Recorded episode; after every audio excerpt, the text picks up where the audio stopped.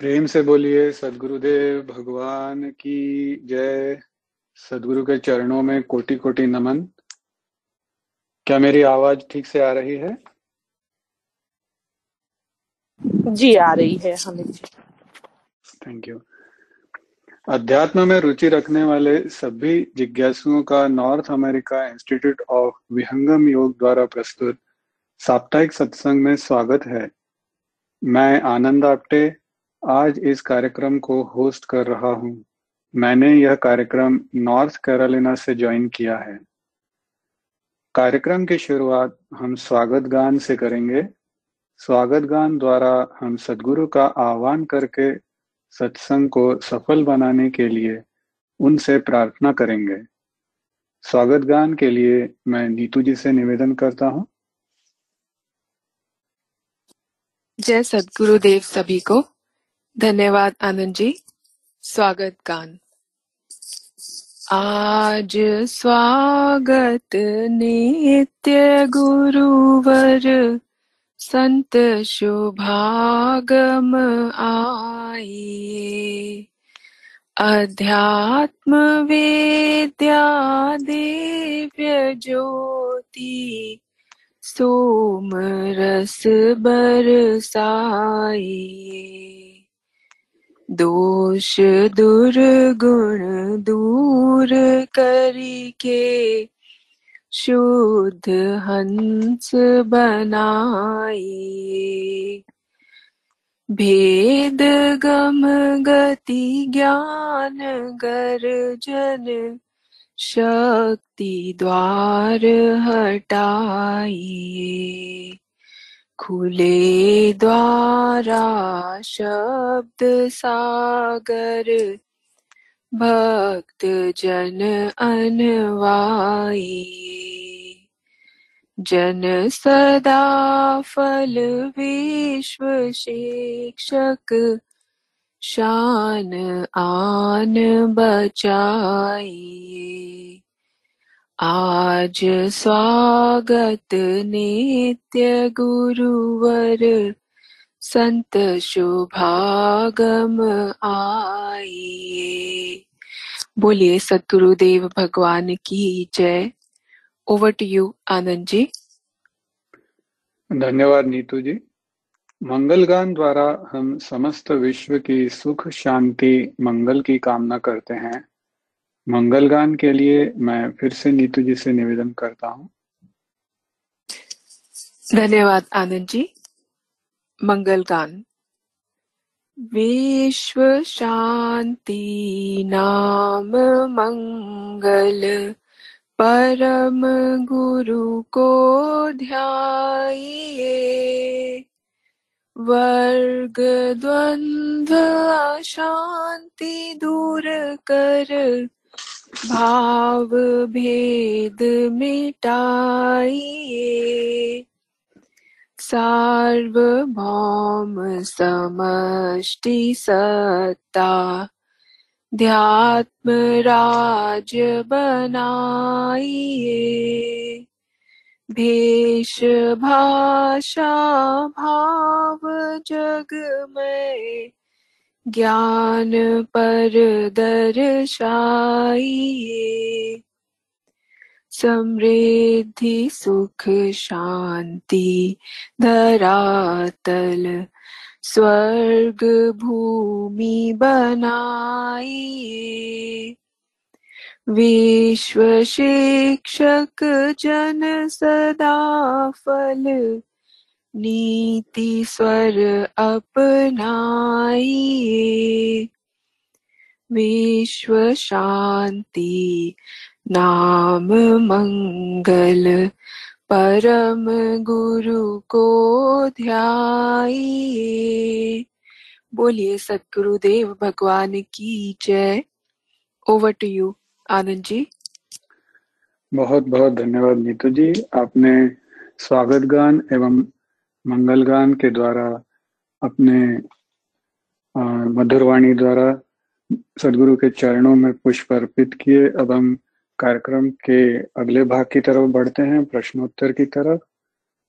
आ, हमारे प्रश्नों के उत्तर देने के लिए अनुभवी साधक राज जी और निरंजन जी हमारे साथ हैं। आपका स्वागत है। सर्वेद में स्वामी जी कहते हैं भगवान खोजत बहु विनशी गए, गुरु बिना प्रभु ना मिले। गुरु मिले, गुरु प्रभु मिलावे, ईश गुरुवर रूप मिले। तो हम गुरु के बारे में काफ़ी कुछ जानते हैं, लेकिन फिर भी कुछ प्रश्न हैं। तो हम पहला प्रश्न निरंजन जी से रखना, निरंजन जी से पूछना चाहेंगे कि गुरु की आज्ञा का पालन करना ही गुरु सेवा है। गुरु सेवा से हम गुरु की कृपा के पात्र बनते हैं। तो गुरु की कृपा की आवश्यकता क्यों होती है अध्यात्म में? निरंजन जी? जय श्री गुरुदेव सभी को। धन्यवाद जी। प्रश्न। है अध्यात्म का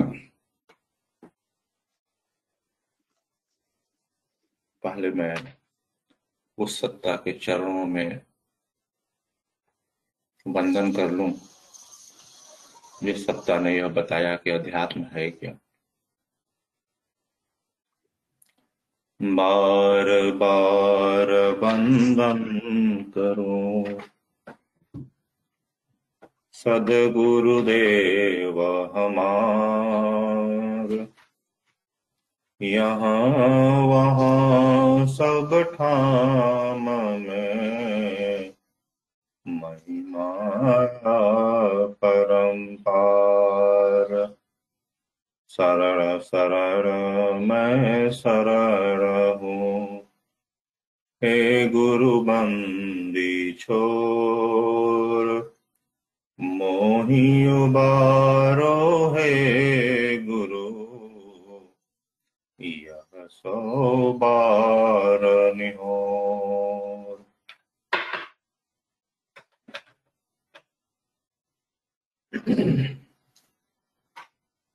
उस व्यक्त और अव्यक्त सत्ता के चरणों में कोटि सर नमन।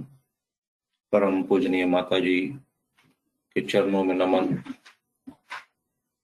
सदगुरु, उत्तराधिकारी, संत प्रवर श्री विज्ञान देव जी महाराज के चरणों में नमन। संत शिरोमणि श्री नामदेव जी महाराज के चरणों में नमन। अध्यात्म एक ऐसा विषय है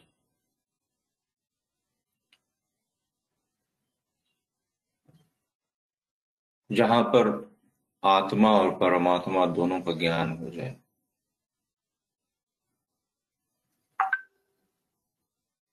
पर समस्या यही है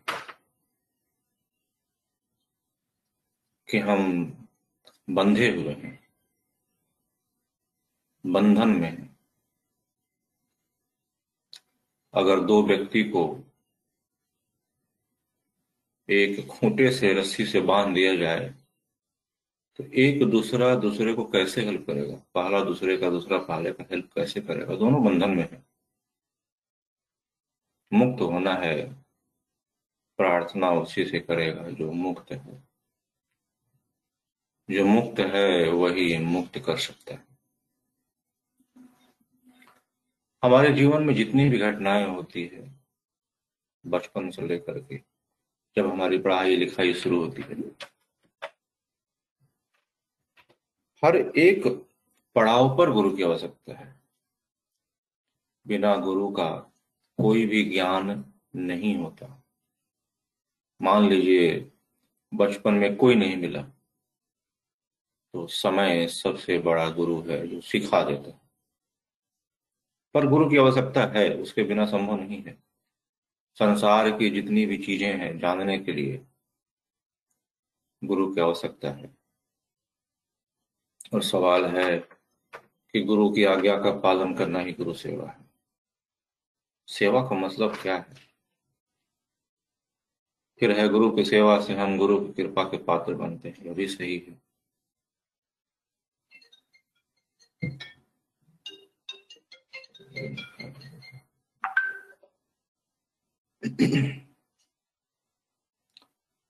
गुरु की आज्ञा का पालन करना ही गुरु सेवा कर रहे हैं हम जान रहे हैं। पर गुरु की सेवा हो कैसे? सेवा का मतलब क्या है? अध्यात्म से उसका क्या संबंध है? जब हम अध्यात्म की बात करते हैं तो फिर गुरु का क्या, सदगुरु को क्या आवश्यकता है? गुरु की कृपा की आवश्यकता है। किताबें तो हैं अनेक। उनसे ज्ञान हम पढ़ करके, ले करके, उसका अभ्यास करके हम आगे तो बढ़ ही सकते हैं। अन्य क्षेत्र में यह संभव है। पर अध्यात्म में नहीं। अध्यात्म में क्यों संभव नहीं है? क्योंकि इस ज्ञान के प्रदाता ही सदगुरु। उसको अनुभव कराने वाला ही सदगुरु है। तो सदगुरु कब अनुभव कराएगा जब वह हमारी सेवा से प्रसन्न होगा। सेवा का क्या मतलब है? सेवा हम क्यों करते हैं? भक्ति की परम सीमा जिसको बोलते हैं, वह सेवा है। जहाँ पर हमारे अंदर के वह सारे अवगुण निकल जाए, सेवा का मतलब क्या है? अपने आप को पूर्ण रूपेण समर्पित कर देना। सेवा से क्या होता है? हमारे अंदर के जितने भी दोष दुर्गुण हैं, वहाँ निकल जाते हैं। किसी भी तरह का, किसी भी विषय का जो घमंड है, जो अहम भाव है, वह सेवा के माध्यम से निकल जाता है धीरे धीरे और जब वह सेवा के माध्यम से सारी चीज़ें निकल जाती है, जब बर्तन हमारा पात्र शुद्ध हो जाता है तो सदगुरु की जो ज्ञान धारा है वह हमारे अंदर धीरे धीरे उतरने लगती है। तभी अध्यात्म का विकास होता है। तो यहाँ पर पहला इंस्टेंस है जहाँ पर गुरु की आवश्यकता हो गई। गुरु की कृपा की आवश्यकता हो गई। पर यह जो सेवा है वह भी बड़ी मुश्किल से संभव हो पाता है। हम ही इतना है अंदर में। हर एक चीज़ का नाम, पैसा, किस चीज़ का हम नहीं है। हर एक चीज़ का। बड़ी गाड़ी, मैं सुंदर हूँ, मैं लंबा हूँ, मैं छोटा हर एक चीज़ का घमंड है। मेरे बड़े बाल हैं, किस चीज़ का घमंड नहीं है, बहुत चीज़ का घमंड है।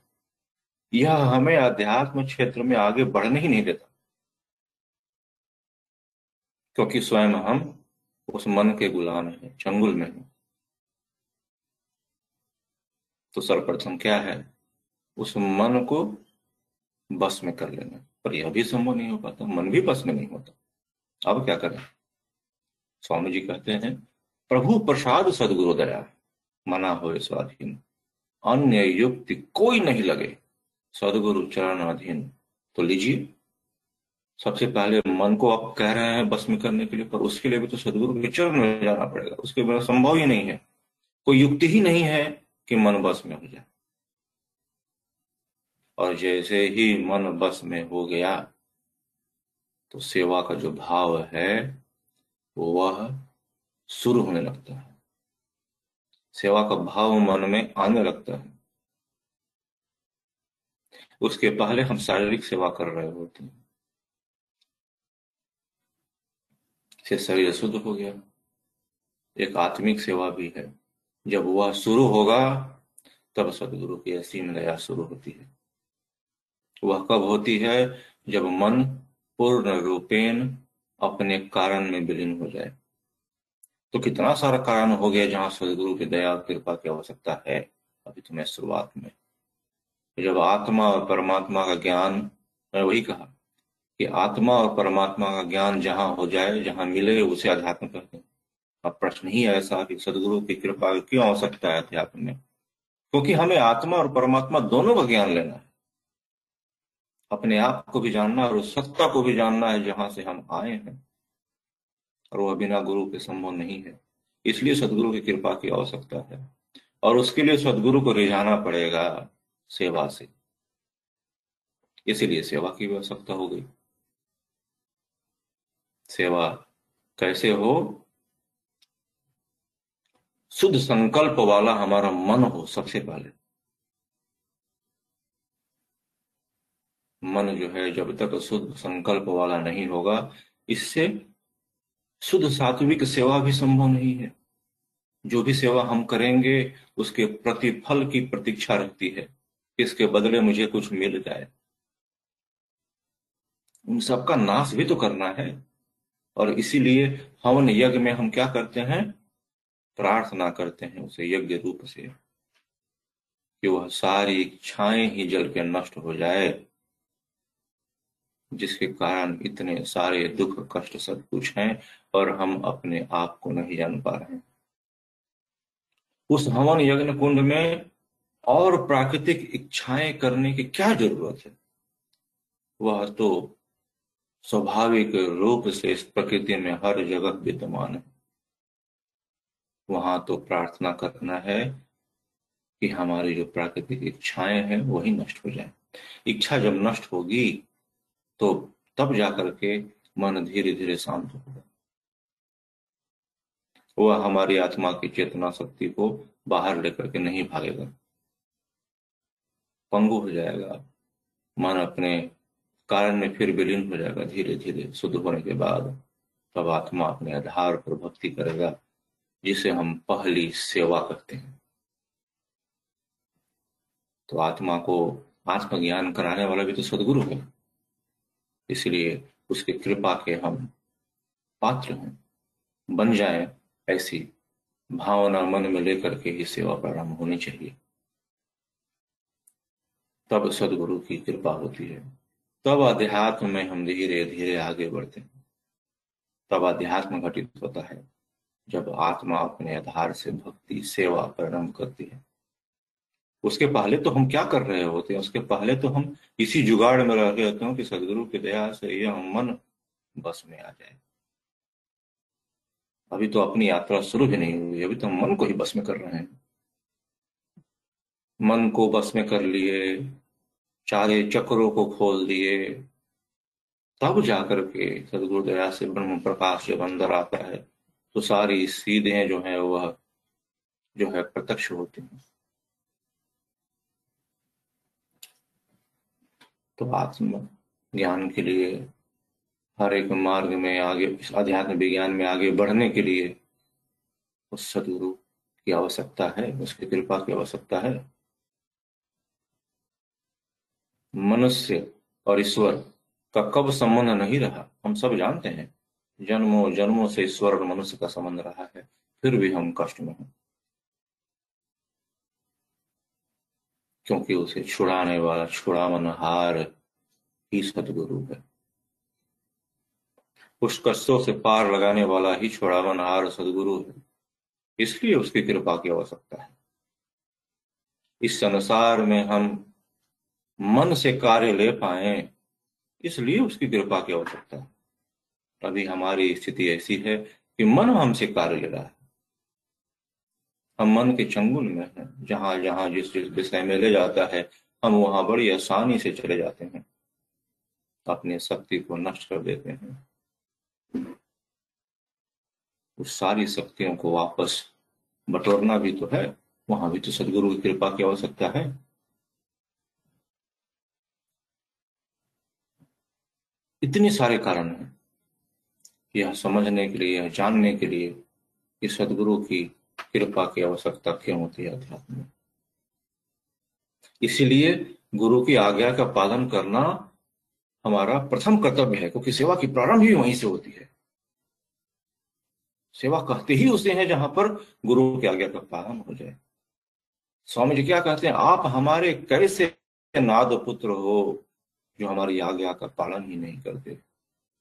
आज्ञा का पालन करने के साथ ही सेवा की शुरुआत होती है। अन्य कोई सेवा सेवा नहीं है।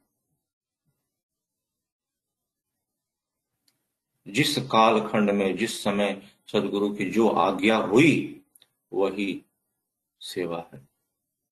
उसी से हमारा आपका कल्याण है। वो क्योंकि सेवा के माध्यम से सदगुरु रिझ जाते हैं? फिर उन, हम उनकी कृपा के पात्र बन जाते हैं। और जैसे ही उनके कृपा के पात्र बनते हैं, पात्र तैयार है, गुरु ने अपना ज्ञान डाल दिया और वह हमारे अंदर उतर गया। और जैसे ही उतरा, आत्मा शुद्ध हुई और हमारी जर्नी शुरू हो गई। और उस गुरु के प्रकाश में आत्मा की जो है यात्रा प्रारंभ होती है और अपने गंतव्य को प्राप्त होती है। स्वामी जी कहते हैं कि जिस व्यक्ति के अंदर सेवा का भाव नहीं है, सेवा का गुण नहीं है उसके लिए यह ध्यान विद्या नहीं है। उसके अंदर में यह ज्ञान उतरेगा ही नहीं, क्योंकि तो बिना सेवा के अंदर का सारा कचरा ही साफ़ नहीं होगा, अहम रूपी कचरा साफ़ ही नहीं होगा। यह त्रिगुण का जो भाव है, इसको काटने का जो उपाय है, वह है सदगुरु शरण। सदगुरु के आज्ञा का पालन, सेवा, तब जाकर के इससे मुक्ति मिलती है। इतना आसान नहीं है, कठिन है। लेकिन सदगुरु की सेवा से यह सब बड़ा आसान हो जाता है। सदगुरु की सेवा से तुरंत सदगुरु प्रसन्न हुए नहीं कि बस पल भर में सभी कुछ चुटकी का खेल है। उस सत्ता के लिए। पर हमारे लिए उस सत्ता का कृपा मिल जाए, यह प्रथम आवश्यक चीज़ है। अनेक रूप से सेवा होती है। मन से, वचन से, शारीरिक धन से। हर तरह से हम सदगुरु को जाने का प्रयास करें, यही हमारा आपका प्रयास होना चाहिए, प्रार्थना भी रहती है सदगुरु के शरणों में कि सेवा हमसे ले लें। और सेवा से प्रभु अगर आप प्रसन्न हैं तो प्रतिफल दूसरी सेवा दे दें। क्योंकि मैं जानता हूँ कि आप सेवा से ही प्रसन्न होते हैं। सेवा से ही अपनी कृपा हमारे आपके ऊपर होती है। इसलिए अध्यात्म में उस सत्ता की, उस सदगुरु की कृपा की आवश्यकता होती है। जय सदगुरुदेव ओवर टू आनंद जी। बहुत बहुत धन्यवाद निरंजन जी। अगर कोई गुरु भाई या गुरु बहन आज इस सत्संग से नए जुड़े हैं तो कृपया आगे आकर अपना परिचय दें। अगर किसी को आज के विषय से संबंधित कोई प्रश्न हो तो कृपया आगे आए। हम यहाँ पर एक पॉज लेंगे। जय सदगुरुदेव मैं बोल रहा हूँ मेरे पास बहुत सारे प्रश्न आ गए हैं क्षमा चाहते हैं। अभी जो मैं थोड़ा लेट हालाँकि ज्वाइन किया लेकिन आ, आ, कुछ प्रश्न आ, मेरे हैं। जैसे अभी अगर हम देखें तो इस सत्संग में बहुत सारे लोग जुड़े हैं। आ, कुछ लोग जो अभी इस ज्ञान से कुछ ही समय पहले जुड़े हैं। कुछ लोग ऐसे हैं जो बहुत समय हो गया उनको जुड़े हुए। तो तरह तरह के आ, समय व्यतीत करते हुए लोग यहाँ पे अभी मौजूद हैं। और जैसा कि निरंजन जी ने कहा कि एक साधक एक शिष्य का सबसे पहला कर्तव्य होना हाँ नहीं अभी भरा हुआ तो है आवाज़ तो पूरा है।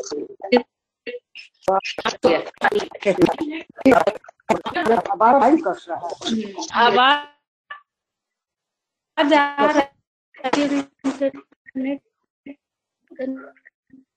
अमिता साई जी को कुछ बोलना है क्या?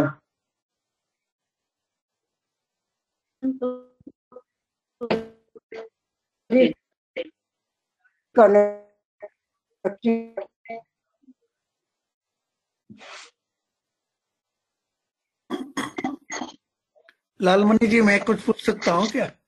जी जी जी।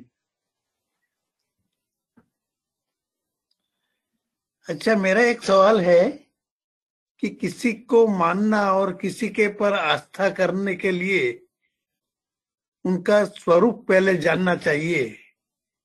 उनका स्वरूप अगर ख्याल में आ जाए कि भाई उनका स्वरूप यही है उनका ज्ञान यही है उनका रूप यही है। तभी उसमें आस्था और मन लगेगा। तो सदगुरु में सदगुरु का स्वरूप जानने के लिए आ, हम क्या क्या कर सकते हैं और कैसे हम उनका स्वरूप जान सकते हैं।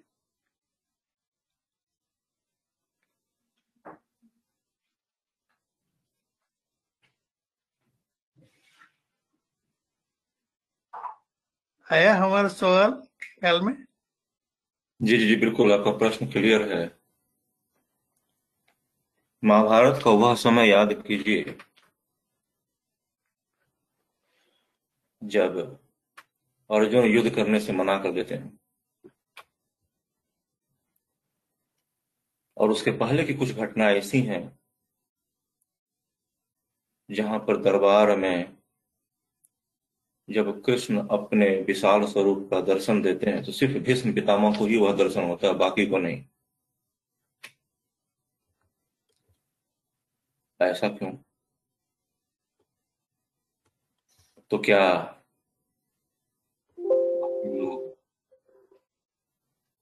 कृष्ण को आदरणीय नहीं मानते थे? बात तो ऐसी नहीं है। सवाल है कौन पात्र है और किसको उस सत्ता का अनंत दर्शन होगा? सवाल यही है, हमें उसके पात्र बनना ताकि वह सत्ता अपना अनंत स्वरूप का दर्शन करा दे। सदगुरु एक ऐसी सत्ता है कि जब तक वह न चाहे, तब तक कोई भी उसे नहीं जान सकता।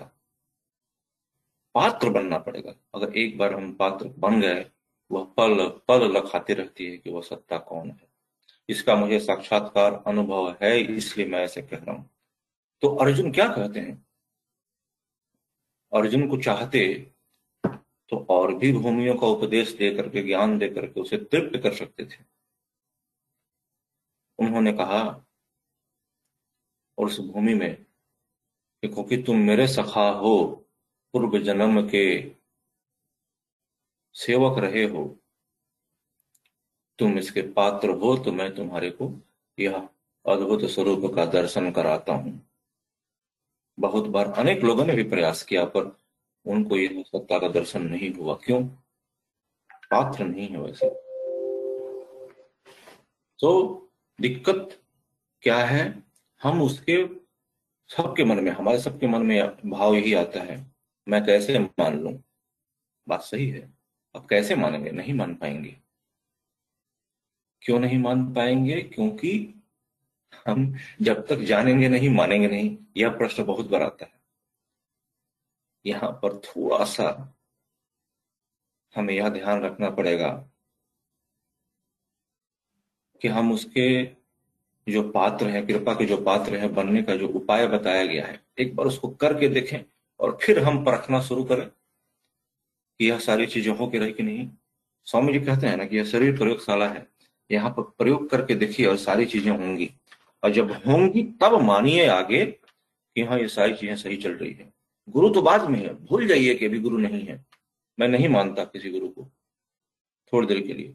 लेकिन कम से कम यह जानने के लिए कि हाँ अध्यात्म विज्ञान होता है, यह सारी घटनाएँ होती हैं, उसके तो प्रयोग है अपने शरीर पर करके देखिए।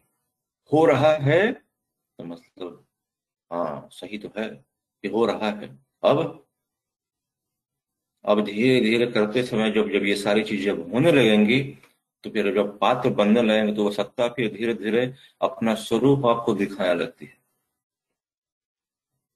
मालूम चल लगेगा कि अरे, यह सत्ता तो कुछ और है। जो मैं सोच रहा हूँ, जो मैं देख रहा हूँ, वह नहीं है। वह सत्ता गुप्त सत्ता है। ईश्वरीय धार है। किसे दिख जाएगा? जो सुधात्मा होंगी, जो प्रेमी होंगे, जो जिज्ञासु होंगे, जिनके अंदर में समर्पण की भावना होगी, जिन्होंने अपने प्रयोगशाला रूपी शरीर पर प्रयोग करके शरीर को उस लायक बना दिया, पात्र बना दिया कि सदगुरु को मजबूरन अपने सत्ता का दर्शन कराना पड़ता है। तब दर्शन होगा। तब आप जान पाएँगे और तब मानेंगे कि हाँ सदगुरु सत्ता कोई चीज़ है। आज यहाँ सत्संग में जुड़े बहुत सारे ऐसे लोग हैं, लेकिन किन्हें किन्हें यह ज्ञान है कि यह सत्ता कैसी है? अभी तक तो हम सिर्फ़ सुनते हैं। सिर्फ़ हमने देखा है। उनकी ज्ञान की धारा को हमने सर्वेद के माध्यम से सिर्फ़ अनुभव किया है। पर उसे अंदर में जब तक हम नहीं उतारते, कैसे मालूम चलेगा? तो आपका प्रश्न तो वाजिब है ही, लेकिन उसके लिए प्रार्थना यही है कि शरीर को प्रयोगशाला की तरह प्रयोग करके उसके पात्र बन के और तब हम परखने निकले तो समझ में आ जाएगा कि हाँ सही बात है यह हो रहा है। जय श्री गुरुदेव भगवान। जय सत गुरुदेव। मेरा नाम रश्मि है। आ, इसी पे मैं कुछ स्वामी जी के चंद लाइन बोलना चाहती हूँ। हरिहर है समाया हरियालियों में हरियर समाया है हरियालियों में, वही झूमता है झुकी डालियों में। पहाड़ों, सागर में है उसी के जलवे, वही गरजता है घटा कालियों में। जिस तरह अग्नि का सोला हर संग में मौजूद है, जिस तरह अग्नि का सोला हर संग में मौजूद है उस तरह परमात्मा हर रंग में मौजूद है। हर जगह मौजूद है, पर क्यों नज़र आता नहीं? हर जगह मौजूद है, पर नज़र आता नहीं। योग साधन के बिना कोई उसे पाता नहीं। तो हमारा व्यंगम योग में स्वामी जी का स्वरूप चौथी भूमि में दिखता है, जहाँ पे हम लोग की मन और सूरती जहाँ पे एक होने के बाद सदगुरु का मंडल है, वहीं पे हम लोग सदगुरु का जो रूप है, वहीं पे देख सकते हैं। उसके पहले हम लोग को उस चीज़ का ज्ञान अप्रत्यक्ष रूप से ये हो सकता है, लेकिन उनका जो रियल रूप है, वो चौथी भूमि में होता है। बस इतना ही कहना चाहती थी। जय सदगुरुदेव। धन्यवाद निरंजन जी और रोशनी जी। अरुण मेहता जी आपका आपके प्रश्न का उत्तर आपको मिल गया है?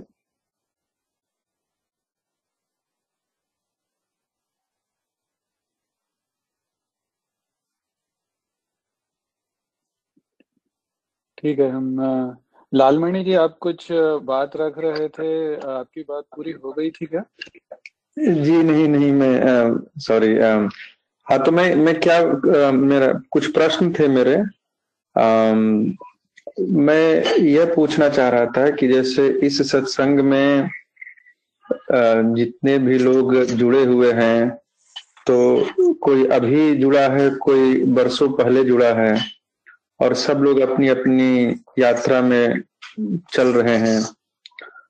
तो जैसा कि निरंजन जी जो बता रहे थे तो उन्होंने कहा कि एक शिष्य जो है, उसका सबसे पहला कर्तव्य ये होना चाहिए कि सदगुरु के आदेश का हम अक्षरशः पालन करें।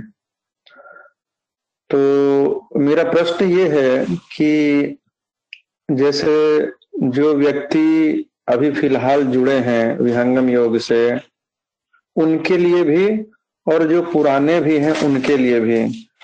प्रश्न ये है कि जो नए हैं, उनके लिए सदगुरु का क्या आदेश है? क्योंकि जो नए जुड़े हैं, उन्होंने, मुझे नहीं लगता कि सदगुरु से कभी बातचीत की है या कभी मिले हैं।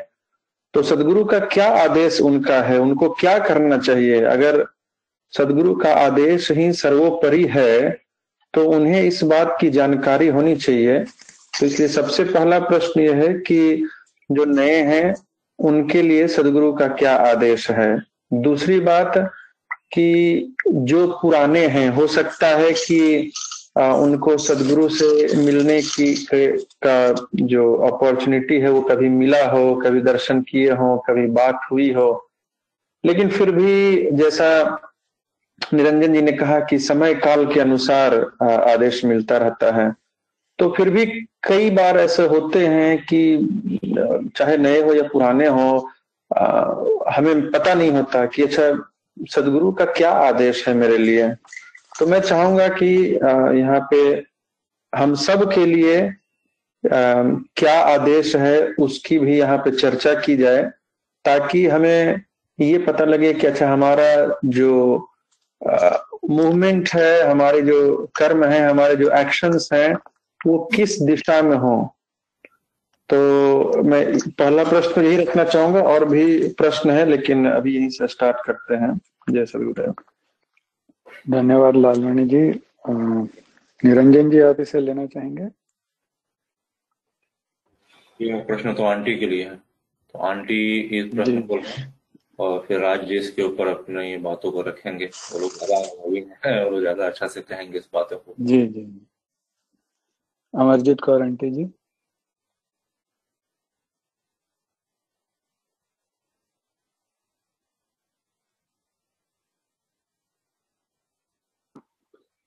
जय सदगुरुदेव।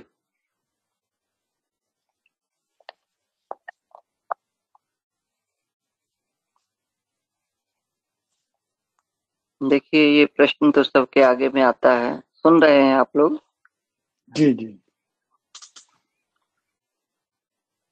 लालमणि जी, बहुत अच्छा प्रश्न है।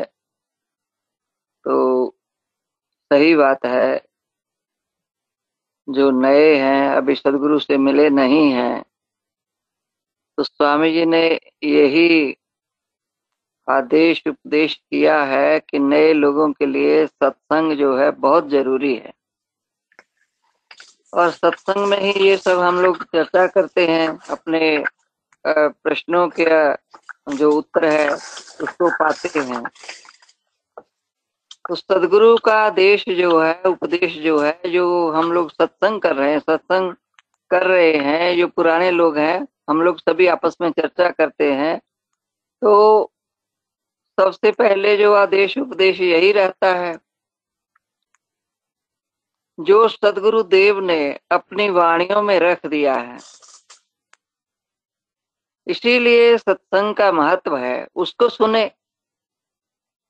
सबसे पहले हम लोग, सदगुरु क्या ये ज्ञान का जो सत्संग हो रहा है, उसमें सुने, जाने के क्या ये सिद्धांत है। तो कैसे हम लोग को करना है, क्या सदगुरु का आदेश है, क्या उपदेश है, सबसे पहले उनका आदेश यही है। कि अद्भुत मार्ग योग विहंगम मैं तुमको बतलाऊँगा। यदि विधिवत तुम साधन करी हो, अमर लोक पहुंचाऊँगा। और यही उनका सबसे पहला आदेश है कि जो ज्ञान लिया है, जो उपदेश मिला है, पहले तो सत्संग करें, जाने कि ये विहंगम योग है क्या? जो नए लोग हैं उनके लिए तभी जान पाएँगे कि हम लोग क्या कर रहे हैं, कैसे, क्यों हम लोग इस मार्ग पर चलेंगे। तो ये, यही चर्चा हो रही है। अभी निरंजन जी ने बड़े अच्छे से समझा दिया है कि हम लोग को कौन सा ज्ञान चाहिए, क्या हम लोग जानना चाहते हैं। संसार का सब ज्ञान हमें प्राप्त हो रहा है, कहीं से भी आप जान सकते हैं, लेकिन अपने बारे में हम नहीं जानते। हैं कि हम क्या हैं, कहाँ से आए हैं? तो यही तो अध्यात्म का ज्ञान है। अध्यात्म ज्ञान को पाने के लिए जैसे सदगुरु का तो प्रथम आवश्यकता है ही, क्योंकि हम लोग पढ़ लिख करके केवल सुन करके इसको नहीं प्राप्त कर सकते हैं। तो सदगुरु का आदेश सबसे पहले उनका आज्ञा यही है कि यदि तुम इस ज्ञान को पाना चाहते हो तो तुम क्या करो कि जो तुमको युक्ति दिया जाता है जो ज्ञान दिया जाता है उसको सबसे प्रथम क्या है? नियम है। उसको नियम से पालन करो। जब नियम से पालन करना है तो हम लोग को प्रयोग करना है। जो साधन सदगुरु देव ने बतलाते हैं तो यही तो प्रयोग है अपने ऊपर में कर रहे हैं हम लोग। तो ये तो आ, सबसे पहला आदेश यही है सत्संग करें। सिद्धांत को जाने। सदगुरु का सिद्धांत क्या है? ये क्या ज्ञान है? तो जब हम लोग इसको समझ जाएँगे तो नए लोगों के लिए यही उपदेश रहता है कि इसको जानने का प्रयास करें, समझ जाएँ। तो यदि चाहते हैं, यदि इस ज्ञान को पाना चाहते हैं, सर्वेद को लें, सर्वेद का पाठ करें, सर्वेद के अंदर में सब आपके प्रश्नों के उत्तर मिल जाएँगे। जो आप जानना चाहते हैं, जो नहीं पढ़ना जानते हैं, उनके लिए सत्संग जो है सुनना बहुत ज़रूरी है। तभी हम लोग आगे बढ़ सकते हैं, तभी इस ज्ञान का हम लोग को ज्ञान हो सकता है कि क्या हम किस मार्ग पर चल रहे हैं, सदगुरु का आदेश क्या है? तो सदगुरु से, सदगुरु तो सब जगह उनकी सत्ता जो है, वो सब जगह बहुत से ऐसे घटनाएँ होती रहती हैं, जो आत्माएँ इस ज्ञान के योग हैं तो सदगुरु देव तो वहाँ अपने आप उनको भी उपदेश कर देते और अपने मार्ग पर ले आते हैं। तो इसको धीरे धीरे समझ में आता है, समझे समझे, हम लोग समझने का प्रयास करें। तो दर्शन ये है कि सबको पहले सुलभ भी नहीं होता है, लेकिन हमने ज्ञान ले लिया। ज्ञान लेकर के पूर्ण विश्वास होना चाहिए। कि इस पर जो हम कर रहे हैं इस पर अवश्य जो है हम लोगों को कुछ ना कुछ ज्ञान की प्राप्ति होगी जो सदगुरु ने इसके बारे में बतलाया है। जो उपदिष्टा है उनको बताना चाहिए कि ऐसा ये ज्ञान है इसमें ये ये आगे आगे सब ज्ञान होता है। ये कोई आ, जैसे हम लोग जानते हैं कोई सहज ज्ञान है नहीं है तो बहुत ही अमूल्य ज्ञान है, बहुत ही ये गहरा, गहराई में हम लोग को जाना पड़ेगा। तो पहले तो हम लोग का यही बात है, नए लोगों के लिए यही है कि सत्संग करें। तो सदगुरु के क्या उपदेश हैं, क्या आदेश हैं, जब हम जान जाएँगे तो अपने आप उस मार्ग पर चलने लगे कि क्या ज्ञान है, उसके ऊपर श्रद्धा होगी, विश्वास होगी, तभी हम लोग इस ज्ञान को आगे प्राप्त करने का प्रयास करते हैं। तो इसके आगे में और हमारे गुरु भाई बहन जो है, निरंजन जी राज कुमार जी हैं, और लालमणि जी आप भी तो कुछ बोल सकते हैं। जय सदगुरुदेव। धन्यवाद, आंटी जी।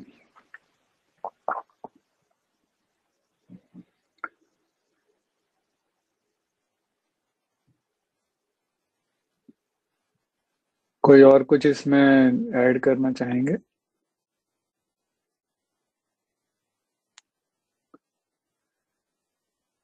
ठीक है तो हम लालमणि जी बताइए।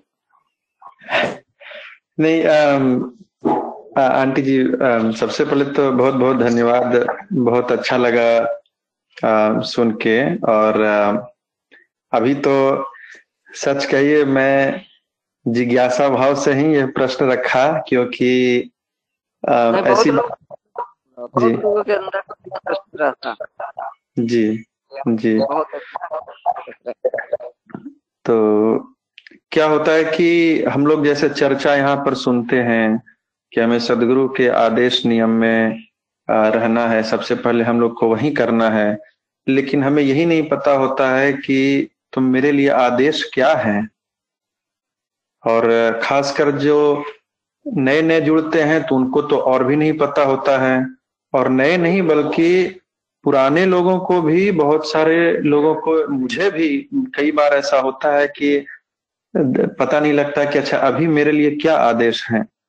तो यानी कि जो आपकी बातों का जो सार मुझे लगा, वो एक ये है कि जब भी किसी को कोई उपदेश होता है तो सबसे पहले हमें जो आदेश, सदगुरु का जो आदेश है सबसे पहला आदेश है कि हम विधिवत साधन करें।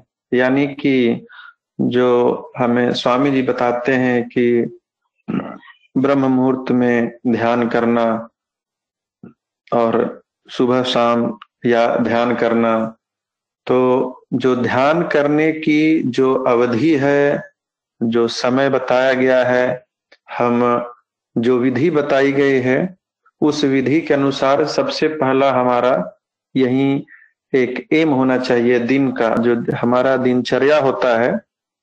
उसमें सबसे पहले हमें ये देखना चाहिए कि आज हमने साधना का कोटा पूरा किया अथवा नहीं किया। तो एक ये हो गया। दूसरा कि सत्संग हमें से जुड़ते रहना चाहिए। तो दूसरा आदेश जो है सत्संग का है, यानी जब भी हमें मौका मिले सत्संग का, और खासकर आजकल सत्संग जुड़ने के बहुत सारे माध्यम बन गए हैं, जैसे हम लोग यूट्यूब वगैरह में भी रिकॉर्डेड वगैरह सुन लेते हैं। लेकिन और और मैं चाहूँगा कि अगर मैं कुछ बोलूँ, अगर उसमें कुछ त्रुटि हो तो आप लोग उसमें ज़रूर सुधार करें।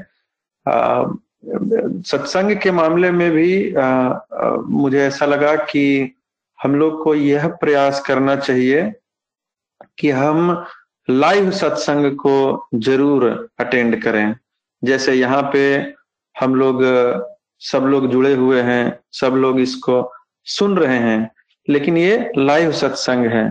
तो इससे क्या होता है कि हमारे अंदर जो भी जिज्ञासा उत्पन्न होती है सत्संग को सुनते हुए तो उस जिज्ञासा को भी हमें रखने का मौका मिलता है।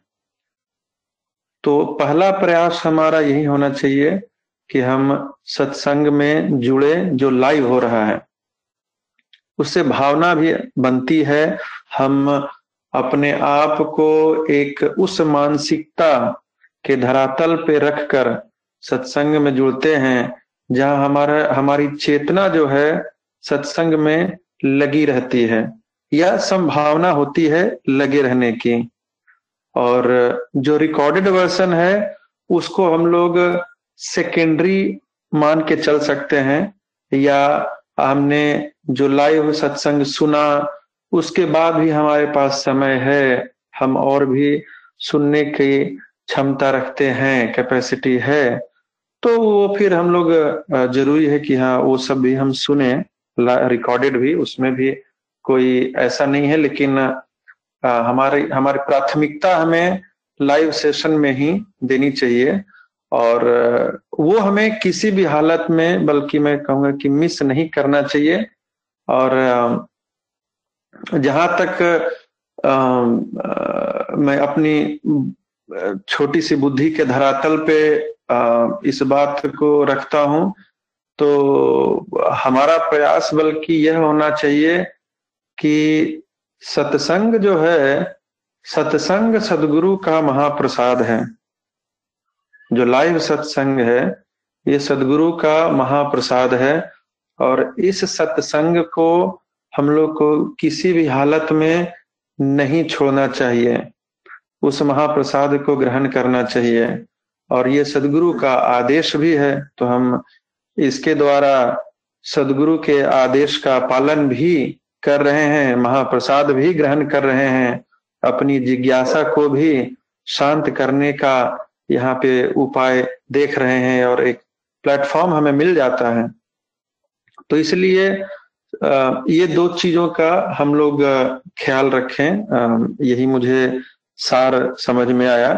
और फिर जो पुराने शिष्य हैं मैं, आंटी जी या राजकुमार जी निरंजन जी जो भी हैं, उनसे मैं फिर से आग्रह करूँगा कि उनके लिए भी और क्या क्या आदेश हैं सदगुरुदेव के? क्योंकि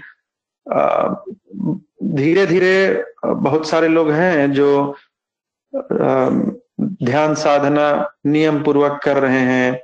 सत्संग भी अटेंड कर रहे हैं तो क्या उनको और भी कुछ किसी बातों का ध्यान रखना है? या इतना हमारा मतलब काफ़ी है शुरुआत के दौर पे? धन्यवाद लालमणि जी। राज जी, आप इस प्रश्न को लेना चाहेंगे?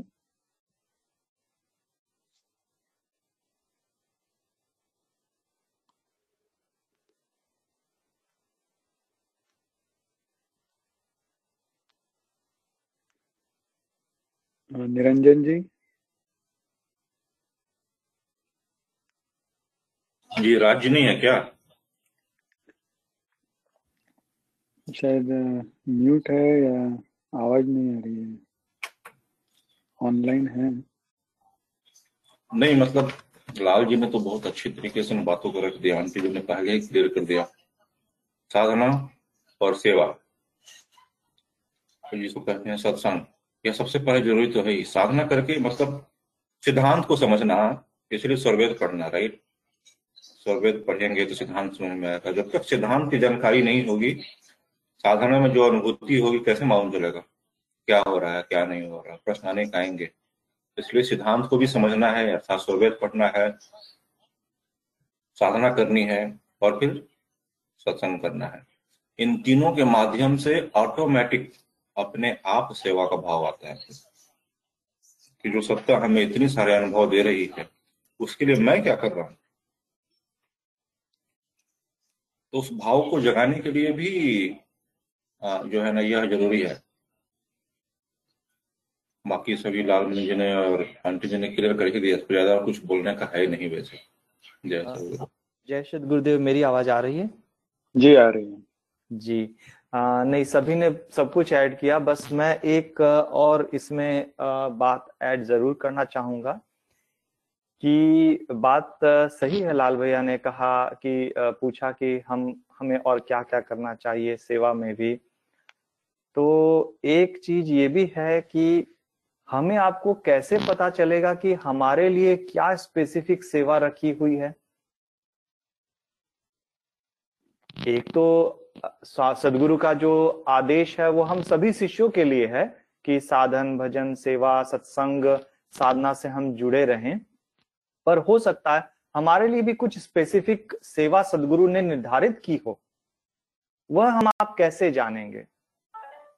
तो उसके लिए जब भी हमें समय मिले तो हमें सदगुरु के दर्शन ज़रूर करना चाहिए। उससे यह होता है कि सदगुरु हम पर दया करते हैं और जब अगर हमारे लायक कोई सेवा होती है तो सदगुरु हमें वह बता भी देंगे। तो मतलब मेरे समझ में यह है कि हमें सदगुरु दर्शन भी करना चाहिए जा करके। जो प्रत्यक्ष रूप में अभी हैं जब भी मौका मिले, अभी तो चूँकि संभव जैसा नहीं लग रहा, बट जब भी मौका मिले, सदगुरु का दर्शन अगर हो तो हमें ज़रूर करना चाहिए। हो सकता है सदगुरु हमारे लिए वहाँ पर कुछ सेवा हमें बतला दें।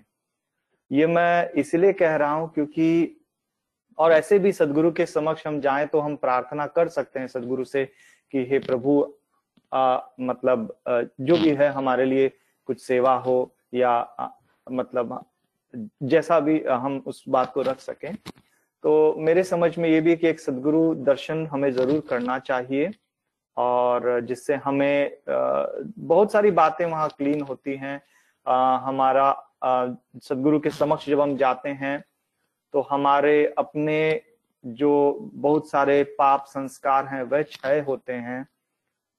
आ, कहा जाता है कि मैंने भी सुना है कि, कि एक क्षण परमात्मा के समक्ष रहने से अनेकों जन्मों के पाप क्षय हो जाते हैं। तो सदगुरु को जो जिसमें जिनके अंदर में वह धार बह रही है। उनके दर्शन भी उसी तुल्य हैं। तो हम जब उनके समक्ष भी जाते हैं तो हमारे अनेकों जन्मों के पाप क्षय होते हैं। हमें सदगुरु विशेष कृपा हम पर करते हैं। तो यह चीज़ें हम इसको भी ऐड करें। बस यही मैं बात को रखना चाहता था। धन्यवाद। धन्यवाद राज जी। तो आज हेलो का हम हेलो जी जी। अरुण जी? जी जी बोलिए आंटी जी। देखिए लालमणि जी ने कहा है कि जो पुराने लोग हैं या पहले से जो भी हम लोग लगे हुए हैं उनके लिए भी क्या करने का क्या क्या हम लोग को करना चाहिए?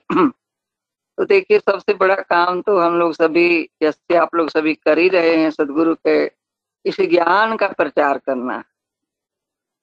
इस महान ज्ञान का, यो भी नए पुराने का इसमें बात नहीं है।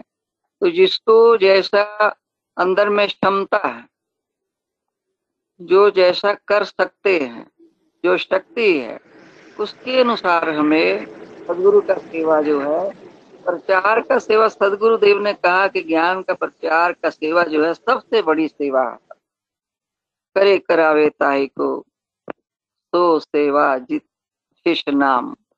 सदगुरु के ज्ञान का प्रचार करना पुराने लोगों को जिनको इस ज्ञान का पकड़ हो गया है, जो समझ चुके हैं कि हमारे जीवन का कल्याण इसी से हो सकता है तो नए लोगों को जो बता रहे हैं, उनको अच्छा से समझाना चाहिए। तो सबसे बड़ी काम यही है। तो ताकि वो इस ज्ञान को समझ जाए। तो सदगुरु का सेवा का तो बहुत प्रकार की सेवा इसका कोई मतलब कि ऐसा नहीं है कि हम लोग इसको कैसे लें, कैसे ना ले। आपके अंदर में जब शुद्ध भाव होगा आपके आत्मा में, जब इस ज्ञान में आप लग जाते हैं तो आपके अंदर में जब भाव होने लगते हैं, भाव जैसे अभी राजकुमार जी ने कहा कि सदगुरु के दर्शन करना चाहिए, ये बहुत बड़ी, बहुत आवश्यक चीज़ है। पहले पहले सत्संग में यही बताया जाता था हम लोगों को वहाँ। बताया जाता था कि सदगुरु का दर्शन जो है, यदि संभव है तो सप्ताह में भी एक बार कर लेना चाहिए। संभव है तो नहीं है, एक महीना में अवश्य करें, एक महीना में नहीं है तो एक वर्ष में तो करना ही चाहिए। क्योंकि जो प्रत्यक्ष जो है हम लोग व्यक्त रूप में जाकर के दर्शन करते हैं तो सदगुरु का उस, उनके व्यक्त इस शरीर से ही ऐसी मैंने, वो, ऊर्जा निकलते रहती है हमेशा। तो जब हम दर्शन करते हैं उनका तो अपने अंतर में जितना भी हमारा पात्र है तो वो जो सदगुरु का ऊर्जा है, शक्ति है, वो हमारे अंतर में आने लगता है। तो सदगुरु का ये बहुत बड़ा विज्ञान है, सदगुरु का और शिष्य का। सदगुरु सामने पर जाने पर भी जो भी चाहते भी हैं, उनके अंदर में जब इच्छा होती है, जो चाहते भी हैं, ऐसे भी ना भी चाहे तो हम लोग सामने जाते हैं तो हम लोग को अपने इस बात का अनुभव करते होंगे आप लोग सभी, जो भी नए पुराने गुरु भाई लोग हैं, कम से कम और कुछ नहीं तो हमें कुछ ना कुछ शांति प्राप्त होती है। आनंद की ऐसा अपने अंतर में अनुभव प्राप्त होता है। तो ये सब बहुत बड़े विज्ञान है, इस बातों को समझ लेना चाहिए, सीख लेना चाहिए कि जब हम उनको अपना गुरु मान लिए, उनकी शरण में हम चले गए, तब जो भी हमारे वश में है, जो भी हम कर सकते हैं, सदगुरु शुद्ध भाव से उनसे प्रेम रखना चाहिए, अंतर मन से। कम से कम यही बताया जाता है। कम से कम अपने परिवार जितना तो प्रेम करें सदगुरु से, उनके ज्ञान को समझें, सिद्धांत को समझ गए हैं तो उसका पालन करें कि क्या हमें करना है, इसका ज्ञान होना चाहिए। सदगुरु का आदेश है, जो भी आश्रम से भी निर्देश आदेश आता है, उसको भी पालन करने का हम लोगों को अवश्य जो है, हमेशा विचार करते रहना चाहिए कि कैसे मैं सदगुरु का जो आश्रम से आदेश मिला उसको कैसे, किस रूप में मैं कर सकता हूँ और करना चाहिए? और जब उनके आदेश का पालन नहीं करेंगे तो हम शिष्य कहने के, कहलाने के अधिकारी नहीं बन सकते। तो इसीलिए कृपा के पात्र बनना है हमें, अपने अंतर में वो गुण हमें लाने का प्रयास करना है। ऐसा नहीं कि हमारे में पहले से हम लोग बहुत गुण भरे हुए हैं। हम लोग के अंदर गुण, अवगुण सबके अंदर में रहते हैं। इस बात को विचार करते हुए हम लोग को इस मार्ग पर चलते रहना चाहिए। और जैसा भी जो पुराने लोग हैं, उनके लिए भी सदगुरुदेव ने ऐसा सर्वेद के अंदर में ऐसा निर्देश दे दिया है। ज्ञान प्राप्त हो जाने पर भी सत्संग को कभी नहीं छोड़ना चाहिए। आपको सब ज्ञान हो गया, सत्संग और सेवा और साधना फिर भी करते रहना चाहिए। उसको ऐसा नहीं है कि मैं पूर्ण ज्ञानी हो गया तो मैं छोड़ के बैठ जाऊँ। सदगुरु के प्रति अपना शुद्ध भाव हमेशा हम लोग के अंदर में बना रहे। इसके लिए हमें प्रार्थना करते रहना चाहिए सदगुरुदेव से, क्योंकि हम लोग इस नहीं जानते कि हमारे कैसे संस्कार हैं। जन्मों जन्म के संस्कार हमारे चित्त में भरे रहते हैं और ऐसा प्रार्थना हमेशा करते रहना चाहिए। कि ऐसा कोई संस्कार हमारे सामने में ना उदय हो जाए कि हम सदगुरु से अलग हो जाए। ये बहुत बड़ी ऐसी कुछ कुछ बातें हैं, जितना हमको अभी भाव विचार में आ रहा था आपके सामने रखती हूँ। और, यही पर मैं अपनी वाणी को विराम देती हूँ। बोलिए सदगुरुदेव की जय। धन्यवाद, अंकित जी। तो आज हम अगले प्रश्न की तरफ़ चलते हैं। तो अध्यात्म में प्रगति के लिए सदगुरु की खोज क्यों आवश्यक है, ये प्रश्न मैं राज जी के समक्ष रखना चाहूँगा। धन्यवाद। जय सदगुरुदेव।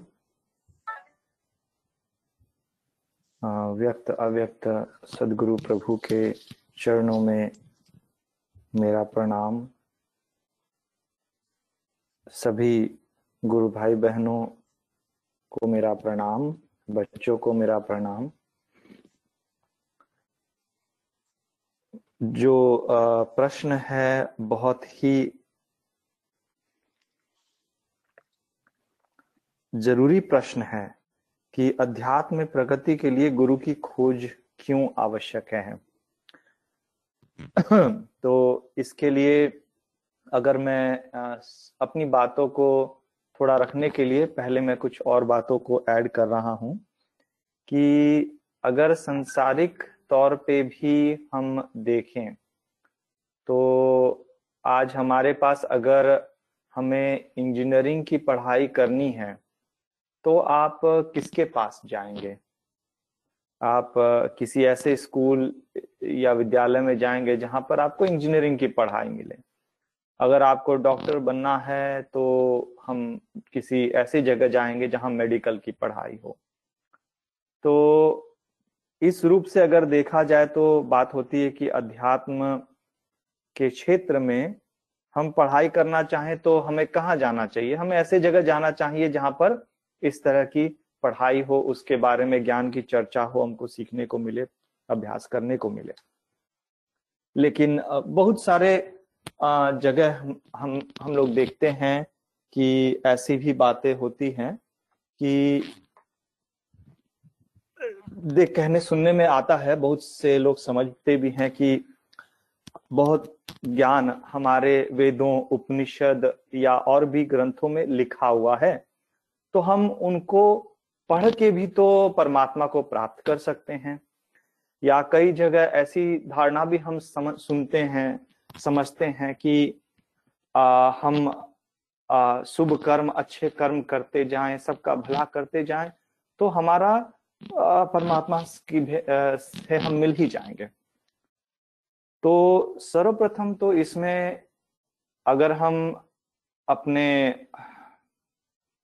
बैक जाकर देखें भी, पहले देखें कि किनको प्राप्त हुआ है।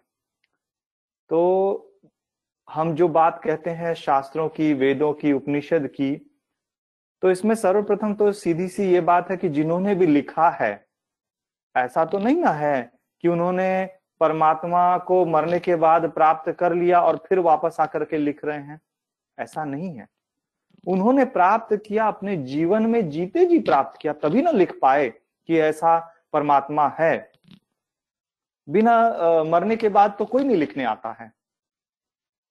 तो यह बात हम लोग समझने की, जो भी हमें प्राप्त करना है, वह हमारे जीते जी जीवन में प्राप्त होना चाहिए। ऐसा कभी नहीं है कि आप मर जाएँगे और उस लोक में या परमात्मा से मिल जाएँगे तो यह सोचना गलत है। क्योंकि जिन्होंने भी लिखा है वह जीते जी लिख के गए हैं।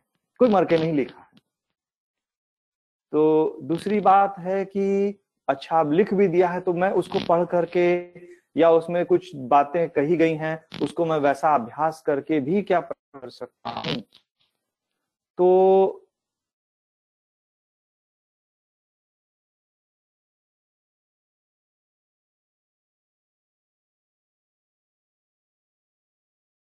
राज्य आपकी आवाज़ नहीं आ रही है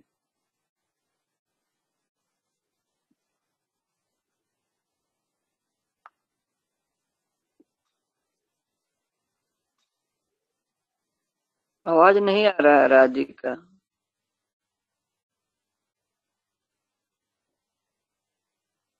वो अभी एक मिनट में फिर से ज्वाइन करेंगे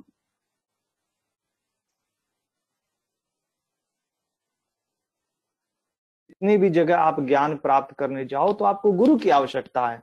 यू नीड अ टीचर पर संसार में यह भी है कि जितनी भी ज्ञान है, वह हम सभी के पास इतनी क्षमता दे दी है परमात्मा ने कि हम वो प्राप्त कर सकते हैं। तो संसार में हम, कोई दरकार नहीं है कि हमें एक बिज़नेस की पढ़ाई करनी है, तभी मैं बिजनेसमैन बनूँगा। ऐसा नहीं है। क्योंकि हमारे पास पहले से ही बहुत सारी क्षमताएँ दे दी गई हैं। हम उसके आधार पे ही काम कर सकते हैं। आज हमारा देखना, सुनना, बोलना सब कुछ तो प्रकृति के संसार के अंदर ही है तो हम इसमें बहुत कुछ प्राप्त कर सकते हैं। लेकिन एक ही चीज़ हमारी क्षमता से बाहर है, वह है कि हम जितने सूक्ष्म हैं, उससे भी एक सूक्ष्म तत्व है उसको प्राप्त करने में। किसी भी जो मोटी वस्तु है, उसकी क्षमता क्या है, वो सिर्फ़ अपने आप तक पहुँच सकती है। लेकिन उसके भी से भी जो सूक्ष्म है, उस तत्व को वो नहीं प्राप्त कर सकती, नहीं जा सकती। तो जो आत्मा से भी सूक्ष्म है, परमात्मा, उसको कैसे प्राप्त करेगी आप बहुत से जगह हम पढ़ते भी हैं कि हम मान लीजिए कि, मान भी लें कि हम अपने आप तक को जानने के लिए भी जान गए। लेकिन उसके बाद तक हम नहीं जा सकते। अपने से अपने आप को सूक्ष्म नहीं कर सकते, उस तत्व को नहीं प्राप्त कर सकते। वहाँ पर हमें आवश्यकता होती है एक ऐसी शक्ति की जो स्वयं उतनी सूक्ष्म है और जिसमें क्षमता है कि हमें भी परिवर्तन कर दे। यहाँ पर एक और भेद आता है, संत और सदगुरु के बीच का अंतर। संत क्या होगा? संत आपको मार्ग कहेगा कि अच्छा ये आप कर लो, लेकिन वह आपको प्राप्त नहीं करा सकता। लेकिन सदगुरु क्या होता है? वह अपने आप की तरह, गुरु क्या होता है? वह अपने आप की तरह ही आपको बना देगा। उसमें यह क्षमता होती है। इसीलिए ना गुरु की आवश्यकता कही गई है कि जो मुक्त है, वही आपको मुक्त कर सकता है। जो सूक्ष्म है, वही तत्व आपको खींच करके और सूक्ष्म बना सकता है। आप अपने से सूक्ष्म नहीं बन सकते। तो जहाँ पर बात आती है सूक्ष्मता की, जहाँ पर बात आती है कि अपने आप को शुद्ध कर लेना पूर्ण रूप से तो वहाँ पर आवश्यकता होती है सदगुरु की। जहाँ पर बात आती है शुद्ध अध्यात्म ज्ञान की, वहाँ पर बात आती है सदगुरु की। हमें बहुत सारे संत भी मिल जाएँगे जो हमें बता सकते हैं कि अच्छा आ, ऐसे ऐसे ज्ञान वेदों में लिखा है इसे आप कर सकते हैं आप प्राप्त कर सकते हैं लेकिन वह हमें प्राप्त करा नहीं सकते। इसके लिए क्या आवश्यकता है? सदगुरु की जो जैसा है मुक्त है वह हमें भी मुक्त करा दे मुक्त कर दे। सदगुरु तो वैसे भी सहज रूप से ही वह मुक्त हैं वह कभी बंधन में आते ही नहीं। बंधन में तो जीव पड़ता है। इसके लिए सुरवेद में भी स्वामी जी ने लिखा है कि बद्ध मुक्त तत्व एक है, एक छुड़ावनहार तो एक तत्व है जो बद्ध मुक्त है, जो बद्ध बंधन में भी आता है और मुक्त भी होता है, क्योंकि यह तत्व एक एक देशी तत्व है। इसके, इसकी क्षमता कम है, इसमें ज्ञान का ह्रास, विकास होते रहता है। तो यह बद्ध भी होता है मुक्त भी होता है। तो जिसमें कमी है जो छोटा है वही परिवर्तन रूप में आ, संसार के अंदर में आता है अपने अंदर ज्ञान का जिसमें ह्रास होता है अज्ञान में पड़ता है और यहाँ फंस जाता है। उसे न मुक्ति की आवश्यकता है वही मुक्त होता है। तो जो मुक्त है जो इस प्रकृति से बाहर है वही हमें इस संसार से बाहर खींच सकता है। कहीं पर भी आप नहीं देखेंगे कि अच्छा हाँ स्वयं रूप से किसी ने प्राप्त करके बन गए हो। नहीं। प्राप्त कराने की जो बात आती है बात वहीं पर है कि वहाँ पर हमें सदगुरु की आवश्यकता होती है। तो जब भी आ, वेदों में भी आ, आ, कहा गया उन संत के बारे में आ, एक इसीलिए अगर संसार में भी हम देखें कोई भी गुरु बने हैं जो जो भी सदगुरु है, जिनको प्राप्त हुए हैं जीते जी, उनका भी कोई गुरु है। किसी ऐसे ही गुरु ने उनको वह ज्ञान दिया है, तभी उनको प्राप्ति हुई है। अपने से स्वयं में प्राप्त नहीं कर पाए हैं।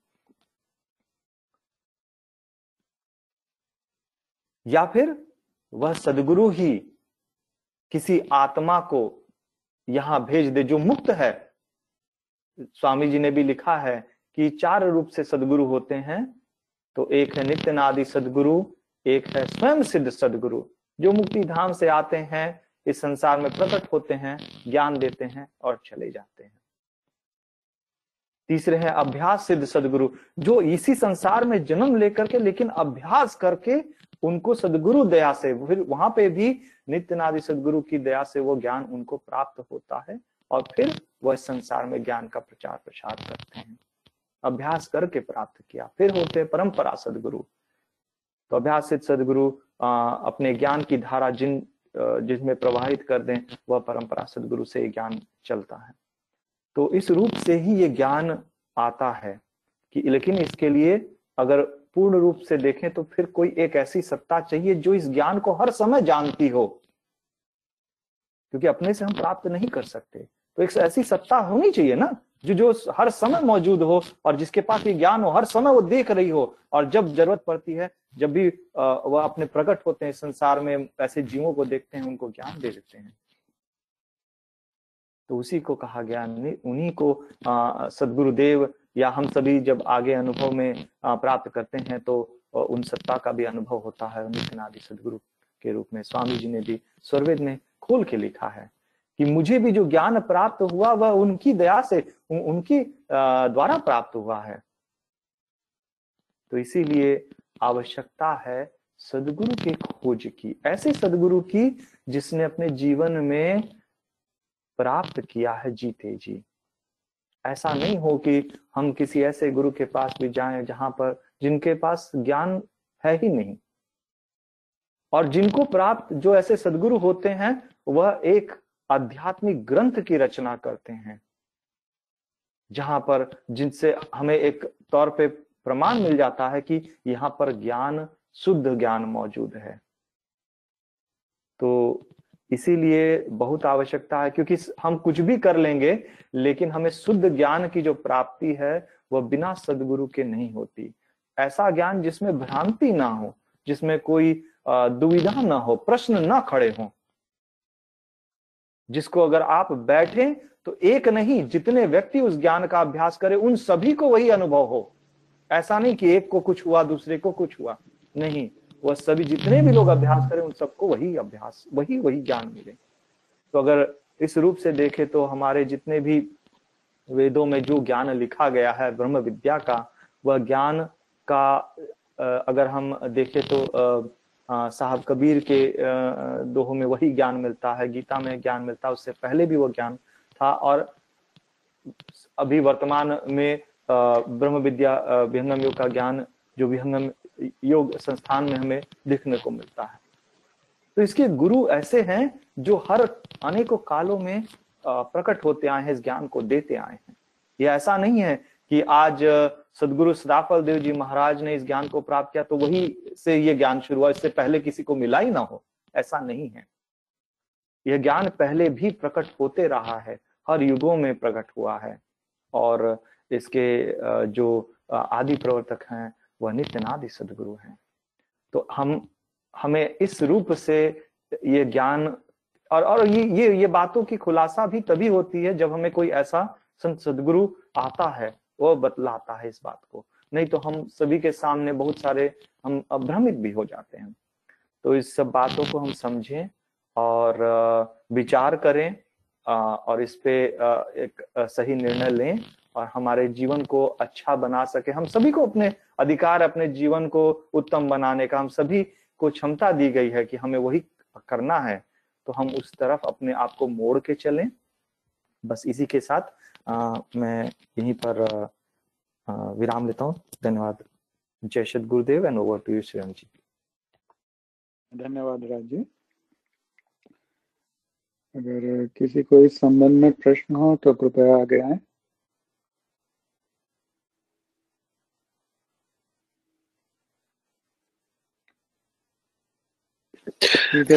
जी आनंद जी मेरे मेरा इस संबंध में एक प्रश्न है। इसी टॉपिक पे सदगुरु टॉपिक पे जी, जी. कि विहंगम योग सिद्धांत में तीन चीज़ों की बात कही गई है। अक्षर ब्रह्म सदगुरु और परमात्मा या शार शब्द। तो मेरा प्रश्न ये था कि इनकी अलग अलग भूमिया हैं या एक दूसरे में ये एक तरह से कह लीजिए कि कूटस्थ हैं या एक एक दूसरे से सूक्ष्म जो तत्व है ये? या इनकी ये अलग अलग भूमिया हैं कि अक्षर अक्षर ब्रह्म की भूमि अलग है और सदगुरु की जो जो भूमि है वो अलग है और चार शब्द की भूमि अलग है। मेरे ख्याल से काफ़ी बड़ा प्रश्न है। राज जी। अगर संक्षिप्त में या निरंजन जी संक्षिप्त में बता सके अदरवाइज़ हम नेक्स्ट टाइम भी ले सकते हैं। जय सदगुरुदेव आनंद जी। आ, सबसे पहले तो मैं क्षमा चाहूँगा कि मैंने श्रीरंग जी कहा था। प्लीज़ क्षमा करें। तो जस्ट मैं आ, आ, मुझे अनुभव तो उतना नहीं है उस तौर पे नहीं आ, गया हूँ बट जैसा भी मैंने स्वरवेद में इस ज्ञान को पढ़ा है और जो मेरी समझ में मैं आ, आया है आ, मैं उस बात को रख रहा हूँ कि आ, स्वामी जी ने जब बात कही कि नित्य अनादि सट वस्तु है तो उस रूप में अगर देखा जाए तो ये भी सभी सत्ता अलग अलग हैं। लेकिन इसमें जो बात कही गई कि सदगुरु और परमात्मा वह दोनों ही एक ही आप उनको समझें। और अक्षर ब्रह्म जो है जो इस सृष्टि के नियामक हैं उनकी उत्पत्ति मतलब वो प्रकट होते हैं और फिर लुप्त हो जाते हैं। तो आ, उनका भी अगर अनुभव के रूप में देखा जाए तो एक मंडल है, जिसको कहा गया कि तीन पाद में एक पाद चार चार पाद में एक पाद में अक्षर प्रकट होते हैं। तो अनुभव के आधार पर वहाँ उनका मंडल अलग है और वह सत्ता भी अलग है। और इसके ऊपर में जब आगे जब अनुभव होता है तो परमात्मा और सदगुरु हमें वहीं उसी धाम में मिलते हैं। तो उस रूप से अगर देखा जाए तो अलग अलग भी हैं लेकिन सदगुरु प्रभु और परमात्मा में कोई भेद नहीं होता है क्योंकि शायद उनका अनुभव एक ही रूप से हर जगह एक ही समान होता है। तो इसीलिए उसमें भेद नहीं होता है। पर अक्षर का शायद एक अलग मंडल है जहाँ पर अक्षर का अनुभव होता है उ, उ, उनकी सत्ता वहाँ दिखती है। तो मेरी समझ में तो ये है। आगे निरंजन जी अमरजीत आंटी जी इस बात को रखें। धन्यवाद। ठीक है हम इसको आनंद जी आपको आपके प्रश्न का उत्तर मिल गया है क्या?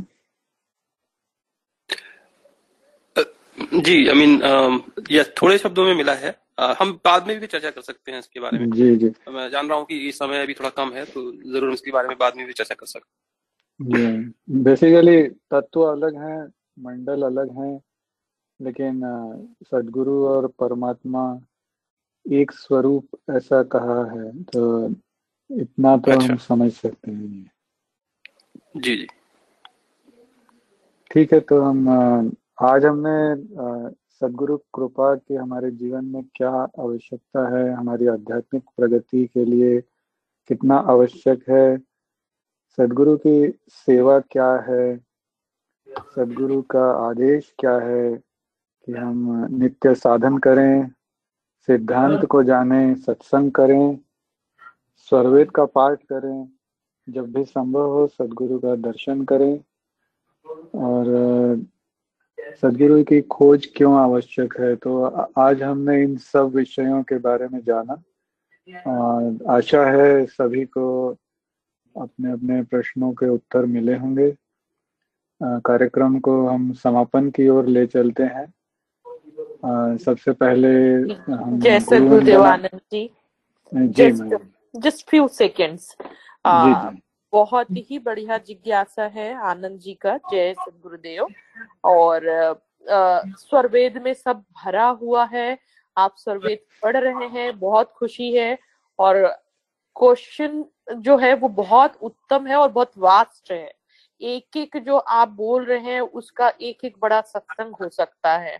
तो वैसे तो कवर कर दिए हाई लेवल में लेकिन जो आपकी जिज्ञासा है एक सेंटेंस में मैं कोशिश कर रही हूँ रखने का वो इतना बड़ा सब्जेक्ट है तो स्वरवेद पढ़ के और भी आपको अलग से सत्संग करना होगा। तो आप सही जा रहे हैं अक्षर की मंडल अलग है स्वरवेद जिस तरह बोल में बताते हैं सदगुरुदेव और उसके परे जस्ट सार शब्द के पहले सदगुरु का मंडल होता है वहाँ जब उस भूमि पे जाते तो सदगुरु देव अपने अव्यक्त रूप का दर्शन कराते हैं और जब तक सदगुरु की कृपा नहीं होती है और और सूक्ष्म नहीं हो जाते तब तक सार शब्द हमें नहीं मिलता है। तो वो भूमि और ऊपर है। तो ये इस तरह से समझ सकते हैं। अपने बुद्धि के आधार पे गलतियों के लिए मैं क्षमा चाहती हूँ पर स्वरवेद से यही मेरा भी आ, समझ है। जी जी धन्यवाद माया जी आपके जी मैं कुछ बोल सकता हूँ एक मिनट थोड़ा जी। आपको पूछ सकता हूँ कि मेरा एक रिक्वेस्ट है कि जैसे पुराने लोग और नए लोग की बात आई तो मुझे ऐसा लगा कि हम जो नए वाले हैं वो पढ़ते रहते हैं कुछ बहुत सारे क्वेश्चन कभी भी उपस्थित हो सकते हैं तो क्यों ना ऐसा हो कि आप, और, अमरजीत जी और राजगुप्ता जी और निरंजन जी और लालमणि जी और जो जो भी हो सीनियर्स लोग, उनके अगर फ़ोन नंबर की कोई अगर सूची हो तो जैसे जैसे हमको क्वेश्चन अगर हो गए, हो सकते हैं, तभी हम किसी एक को साथ करके पूछ सकते हैं, या हमारा समाधान कर सकते हैं। ऐसा कुछ हो सके तो ये नए लोग के लिए कुछ मार्गदर्शन हो जाएगा। ये एक हमारा सजेशन है। आपको जिसे योग्य लगे।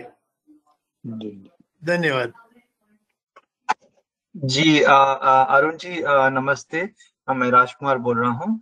एक्चुअली um, इसी के लिए हम लोगों ने आ, हमारी वेबसाइट में जो एक फ़ोन नंबर रखा है आ, उस पर आप कॉल कर सकते हैं या आप हमें ईमेल कर सकते हैं प्रश्नों का या हमारे व्हाट्सएप ग्रुप में आप डाल सकते हैं। आ, वह मैं इसीलिए कह रहा हूँ कि उन प्रश्नों को हम लोग इन्हीं सत्संग में लेके आए जिससे सभी को लाभ मिले। तो कोशिश बट फिर भी अगर आपके कोई प्रश्न हो ऐसे आप डिस्कस कर सकते हैं उन नंबर्स के द्वारा। हाँ जी धन्यवाद। धन्यवाद। तो हम कार्यक्रम को समापन की ओर ले चलें। तो गुरु शुरू करते हैं गुरु वंदना से। गुरु वंदना द्वारा हम सदगुरु के प्रति समर्पण व्यक्त करते हैं। एवं सदगुरु कृपा के लिए प्रार्थना करते हैं। नीतू जी से निवेदन है कि वे गुरु वंदना गाए। धन्यवाद। धन्यवाद आनंद जी। प्रभु कल्प संत समाज उत्तम सर्वधर्म आचार्य है जिमीनाद्य आश्रित सिंधु के हैं। विश्व पथ में कार्य है। प्रभु सत्य संत समाज तेरा, आप रक्षा कीजिए। जन सदा फल ज्ञान भक्ति, वृद्धि दिन दिन कीजिए। बोलिए सदगुरुदेव भगवान की जय। Over to you Anand ji धन्यवाद नीतू जी। आरती के द्वारा हम सदगुरु की महिमा गाते हुए सदगुरु सत्ता से जुड़ने का प्रयत्न करते हैं। आ, सभी से निवेदन है कि वे अपने अपने स्थान पर खड़े हो जाएँ। नीतू जी प्रार्थना है कि आप आरती प्रस्तुत करें। धन्यवाद। धन्यवाद आनंद जी। गुरु मूर्ति गति चंद्रमा सेवक नयन चकोर, पलक पलक निरखत रहे गुरु मूर्ति की ओर। श्वेत श्वेत मैं श्वेत है, श्वेत श्वेत मैं श्वेत। तीन पाद अमृत भरा, श्वेत महानद श्वेत। अष्ट चक्र सब शून्य पर धर अधरा के पार। तहा सदा फल घर किया, भूली पड़ा संसार। बोलिए सदगुरुदेव भगवान की जय। Over to you Anand ji. धन्यवाद नीतू जी। सत्संग का समापन हम शांति पाठ से करेंगे। शांति पाठ द्वारा हम सदगुरु से पूरे विश्व की शांति के लिए प्रार्थना करते हैं। आ, फिर से नीतू जी से निवेदन है कि वे शांति पाठ करें। धन्यवाद। धन्यवाद आनंद जी। हे प्रभु शांति स्वरूप हो। शांति शांति मैं शांति। शांति शांति, जन शांति हो। पूर्ण शांति मैं शांति। हे प्रभु, शांति प्रदान कर। दूर हो सर्व अशांति। देव सदा फल शांति में शांति शांति, सुख, शांति। बोलिए, सदगुरुदेव भगवान की जय। Over to you Anand ji. धन्यवाद। आज के सत्संग से जुड़ने के लिए आप सबका बहुत बहुत धन्यवाद मेरे से जो त्रुटियाँ हुई हैं, उसके लिए मैं क्षमा चाहता हूँ। आज के सत्संग में योगदान देने के लिए नीतू जी, अरुण मेहता जी, लालमणि जी, रश्मि जी, निरंजन जी, अमरजीत कौर आंटी जी राज जी, आनंद जी एवं माया जी का विशेष आभार। सदगुरु के चरणों में प्रार्थना है कि आपका दिन मंगलमय एवं सुखमय हो। आज के सत्संग से आशा है आपने अवश्य कुछ अपने जीवन में उतारने लायक बातें सीखी होंगी। आशा है कि आप अगले कल भी और अगले हफ़्ते भी सत्संग से जुड़ेंगे। जय सद्गुरुदेव धन्यवाद.